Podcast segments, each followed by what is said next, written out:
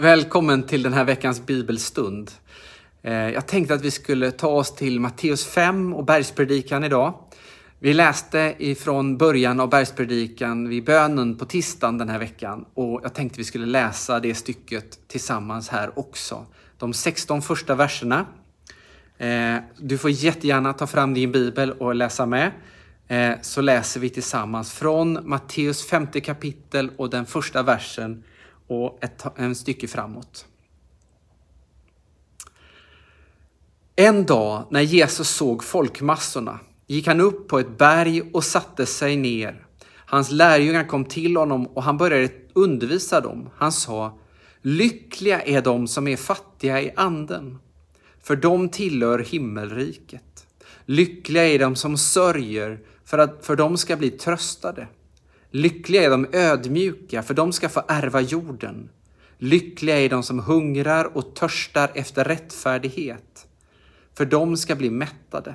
Lyckliga är de barmhärtiga, för de ska få barmhärtighet. Lyckliga är de renhjärtade, för de ska få se Gud. Lyckliga är de som strävar efter frid, för de ska kallas Guds barn. Lyckliga är de som förföljs för rättfärdighetens skull, för de tillhör himmelriket. Lyckliga är ni när man hånar och förföljer er, ljuger och säger allt ont om er för min skull. Jubla och var glada, för ni får en stor lön i himlen. Så förföljdes ju profeterna före er. Ni är jordens salt, men om saltet har förlorat sin kraft, hur får man det salt igen? Det duger inte till något annat än att kastas ut och trampas ner av människorna. Ni är det ljus som lyser upp världen. En stad uppe på ett berg kan inte gömmas. När man tänder en lampa ställer man inte ett sädesmått över den. En lampa ställer man i ett lampställ så att den lyser för alla i huset. På samma sätt ska ert ljus lysa för människorna så att de ser allt gott ni gör och hyllar er far i himlen. Ja, det här är ju Jesu lärjungaträning för sin nya lärjungagrupp. Han har ju börjat samla dem och har kallat dem och de följer honom. Och här undervisar han liksom dem om Guds rike, om hur det här riket fungerar och hur det är annorlunda mot den värld som de lever i och som vi lever i. Där mycket är tvärtom, mycket är upp och ner. Eh, där det som är stort i världen in, är, är, inte är det Guds rike. Och det, är det som är stort i Guds rike är litet i den här världen. Eh, Jesus inleder ju med att tala om fattigdom. Fatt, lyckliga är de som är fattiga i anden, för de tillhör himmelriket. Vad betyder det? Vad betyder det att vara fattig i anden? Och jag tänker att det kan få betyda att, att jag har en brist. Att jag inser att jag inte klarar mig helt och hållet själv. Att jag inser min törst och känner igen min hunger. Och att den hungern, den törsten, det behovet leder mig till Gud. Leder mig till att, att vara, leva i behov, i beroende av Gud. Men också att den leder mig till dig, till hans församling, till människor. Att jag inte klarar mig själv. Att jag behöver dig. Att vi behöver varandra. Att den här fattigdomen, den här bristen, den här hungern, den här törsten är det som gör att vi, vi behöver varandra. Att vi samlas. Att vi inte klarar oss själva. Utan att Gud har en tanke med att vi ska få vara med och fylla varandras behov. Att vara med och bära varandras bördor. Att hjälpa varandra på vägen. Att vara med och lyfta människor som sörjer, som hungrar, som törstar. På olika sätt vara med och dela med oss av det vi har. För vi är välsignade. Vi är rika på många sätt. Men Gud ger inte allt till alla. Utan han ger oss delar så att vi ska vara beroende av varandra. Men också av honom. Att vi varje dag får komma till honom och bekänna vi, jag, behö eller jag behöver dig och att vi behöver dig Gud. Och att vi får, får fylla oss med hans goda i skriften, i bönen, i, genom den helige Ande.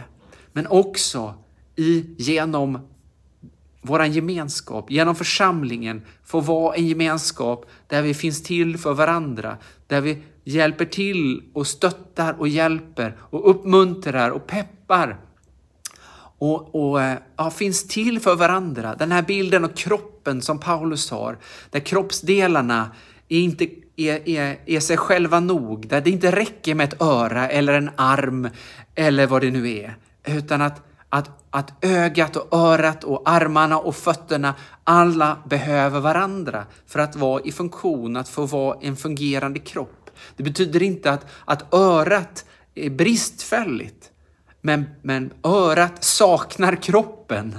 Eh, armen saknar kroppen. Armen saknar eh, gemenskapen i kroppen. Och utan huvudet, som ju är Kristus, så är ju också kroppen väldigt bristfälligt och kan inte överleva. Så att den här fattigdomen, att vara lycklig över den, att inse att den här bristen som jag upplever ändå, att den får leda mig till Gud, att jag får dricka ur hans källa, att jag får den helige Andes påfyllnad och tilltal i mitt liv och att den, min, jag inte klarar mig utan den, utan jag behöver leva av den källan som Gud har och att jag får söka mig till hans församling, till hans kropp, för att jag också behövs där och att jag kan få bli buren och jag behöver den kroppen. Det tänker jag att det här kan vi få ta med oss, att det är lycka. Lyckan att få leva eh, i beroende av Gud och i beroende av andra människor. Det gör att allting hamnar inte på mig. Allting hamnar inte på dig. Att du ska lyckas på alla livets områden och liksom vara, vara, vara lyckad och kunna liksom, liksom eh, klara allting själv. Det är inte lycka. Det är en oerhörd börda och som vi vet så är det bara en människa som har lyckats leva rätt, lyckats leva ett, ett gott liv allt igenom, lyckas leva på ett sätt som behagar Gud och eh, var, leva i den här världen och liksom leva eh, äkta och sant. Och det var ju Jesus. Men vi andra, vi får bekänna vår brist, bekänna vår, vårt behov och, och, och förstå att den, det behovet får leda oss till Gud och att den hungern och törsten får leda oss till honom och att vi tillsammans får bära varandra i det. Att få vara ödmjuk talar Jesus också om i den här texten. Att det är någonting stort. Att det är någonting som är stort i Guds rike. Ödmjukhet. Att släppa andra före sig själv. Att inte sätta sig själv i första rummet. Utan att stå tillbaka att låta andra få del, att andra först, liksom att mitt, mitt hjärta är, är, inte är, är upptaget av min egen, att jag ska få först, utan att jag kan känna att Åh, vad roligt att jag får släppa före någon annan. Att jag får bereda plats för någon annan. Att det inte handlar om att jag först ska få ut någonting av den här gudstjänsten eller jag ska få ut någonting av, av vad det nu är. Utan att wow, tänk att den här människan fick möta Gud, att den här människan fick en hälsning eh, och att jag fick vara med och be för den, att den skulle få, få, få möta Gud. Eller vad det är, att jag eh, får, får släppa någon före mig själv. Den här ödmjukheten som Jesus personifierade i att han som när han kom, när han kom till världen, skulle ju kunna med all rätta sagt att att jag, ni ska tillbe mig. Ni ska liksom falla på knä. Ni ska ära mig, för jag är Gud. Men det gjorde han inte. Han föddes som ett litet barn. Han eh, levde i enkla förhållanden. Han levde i tjänande. Han levde i, i utgivande kärlek för att visa på hur, mycket, hur Gud älskar, hur den Guds kärlek är att han kom underifrån och han böjde sig, som vi brukar säga, djupare än någon annan när han dog på korset, när han lät sig plågas och, och, och, och förnedras för våran skull och när han sen spikades upp och dödades på korset. Jesus visar på ödmjukhetens väg, att, att eh, böja sig och vara i tjänande. Han visar på hur med sina lärjungar, hur de skulle tvätta varandras fötter. Hur det var liksom en, en kärlekshandling som han ville visa för sina lärjungar och hur de skulle förhålla sig till varandra. Det är inte alltid just själva tvättandet som är det viktiga i det här, även om det kan vara en, en fin handling att göra, att tvätta varandras fötter. Men det handlar om att eh, att vi tjänar varandra. Att finnas i en, leva i en ödmjukhet som gör att inte jag ska liksom stå på högsta punkten och att, att, få, att jag alltid får mitt ord igenom, utan att jag ser en annan människas behov. Att jag får fylla en annan människas eh, behov och att, att eh, jag får, får finnas i en tjänande position. Det vill Jesus att hans lärjungar ska ha med sig när de eh, följer honom. Att den här gruppen som han samlade, sin lärjungagrupp, det skulle vara en grupp som tjänade varandra, som betjänade varandra och som betjänade folket. Den här folkskaran som var samlad. Han förberedde ju lärjungarna för att kunna tjäna folket, vara med och, och, och liksom ha rätt attityd, hans attityd till människorna. Det ville han att de skulle lära sig och förstå. Att målet var inte att de skulle liksom få positioner som vi vet att de ville ha. Hur de diskuterade och frågade vem får sitta till högra sidan om det är himlen och, och så. Nej, att få vara de andras tjänare, att få finnas i, i den funktionen. Det är lycka. Det är lycka att få, eh, att få göra det. Eh, att få sträva efter fred. Frid och fred talar Jesus om. Fredsbudskapet. Våran tid och våran värld. Det handlar så mycket om konflikt. Att olika det, det, det, vi, som enskilda och, och, och, och maktförhållanden ställs mot varandra. Det är kamp. Det är liksom makt. Och, och eh, eh, att, att eh, det är eh, hur mycket straff eller hur mycket eh, eh vem som, har, som, vem som är, är störst eh, som det handlar om. Men Jesus talar om att sträva efter frid.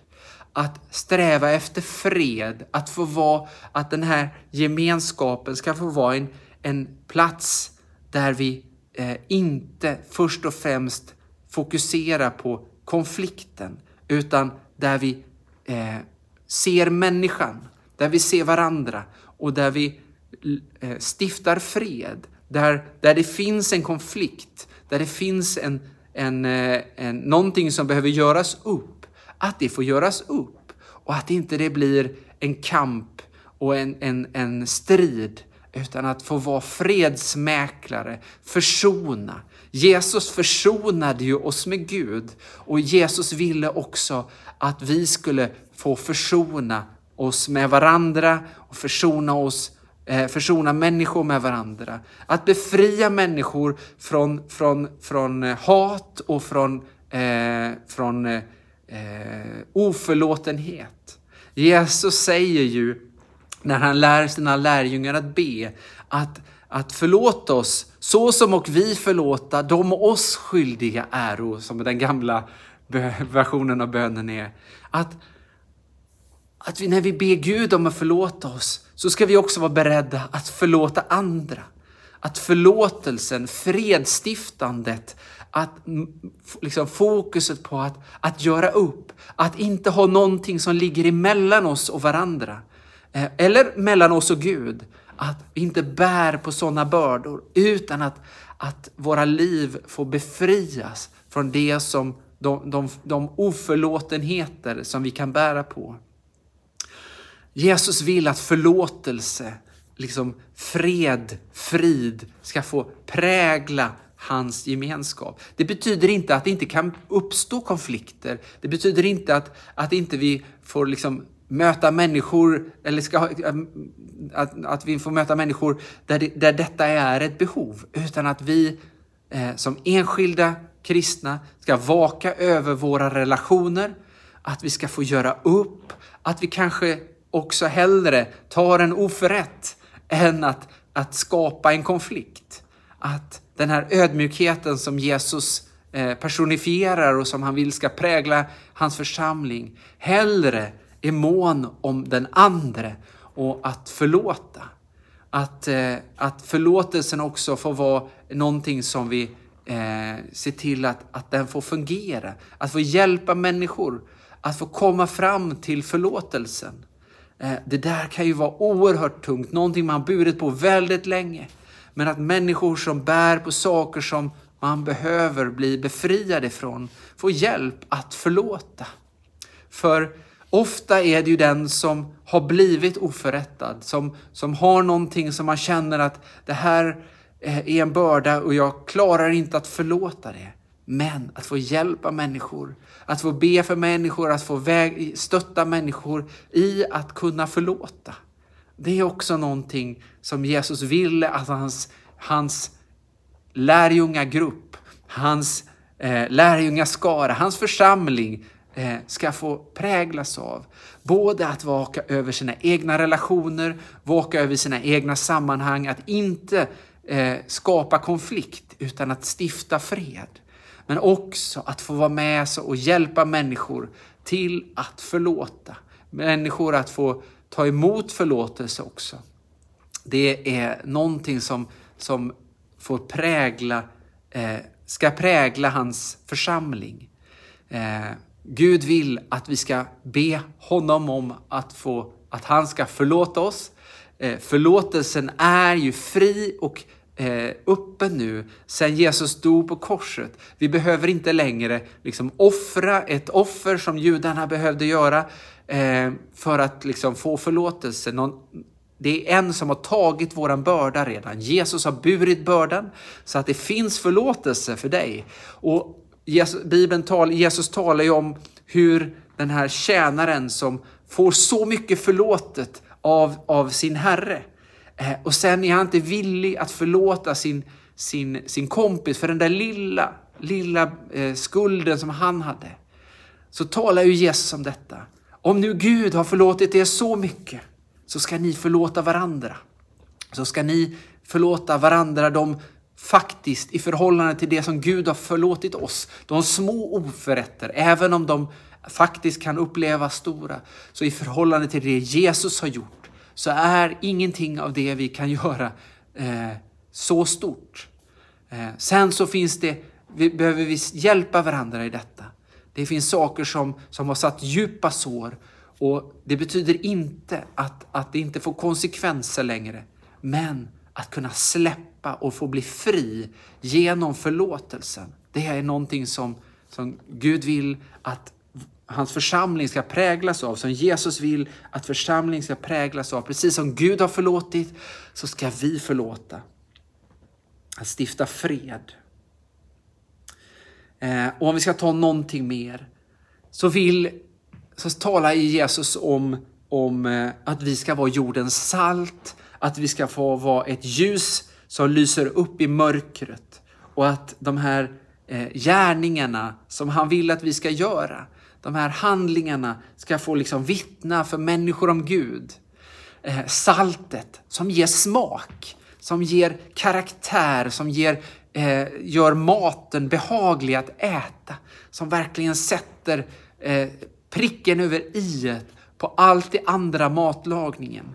De andra kryddorna är bara bi, biskådespelare, men om saltet saknas, då saknas så mycket i maträtten.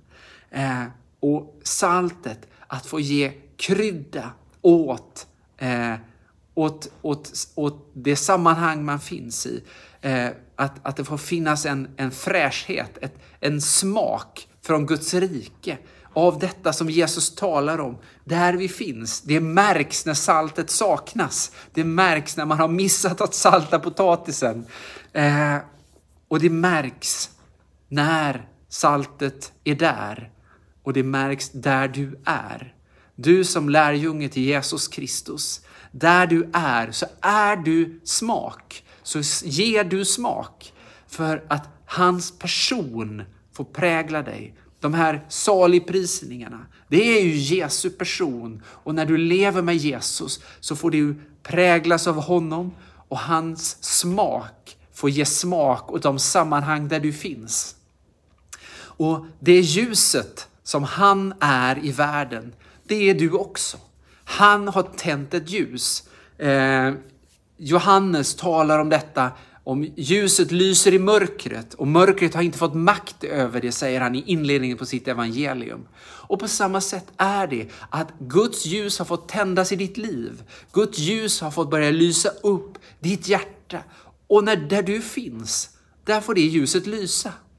Eh, du ska få vara ett ljus för andra människor. Det är inte säkert att du vet om det, men om du lever med Jesus så är du ett ljus där du finns. Och det är inte någonting du ska försöka dölja, där du ska försöka liksom, eh, vara som alla andra och inte liksom sticka ut. Utan det som Gud lägger på ditt hjärta, det ska du få vara. Det ska du få säga och göra där du finns.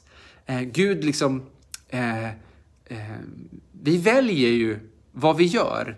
Eh, och Gud vill att det som, eh, som, som läggs på ditt hjärta, det som, ni, som, det som du får till dig där du finns, att du ska få leva ut din tro i ditt sammanhang, där du rör dig och få vara den här smaken, det här ljuset som vittnar om vem han är. Och de handlingar som du gör när du kanske lever annorlunda än andra människor, där du inte gör samma val som andra människor på grund av att du lever i, i gemenskap med Jesus.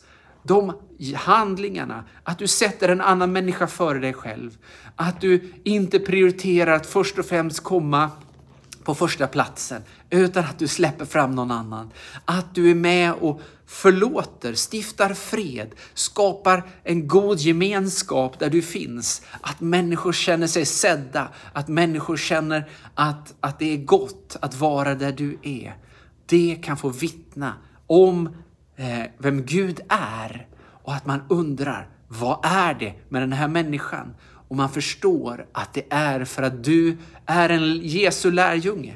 Att du följer honom. Du kanske får säga det, du kanske får dela det, men det kommer absolut att få märkas där du är. När du lever med Jesus, när du är hans lärjunge, precis som Jesus ville att hans lärjungar skulle präglas av hans gemenskap, av hans hjärta, av hans personlighet och som han ger uttryck för i de här saligprisningarna så vill han att hans församling, att du och jag ska få leva på det här sättet. Att leva i beroende av honom, leva i beroende av hans församling, att vara med och, och ge smak, att stifta fred, att, eh, att va, leva i och sätta andra före sig själv.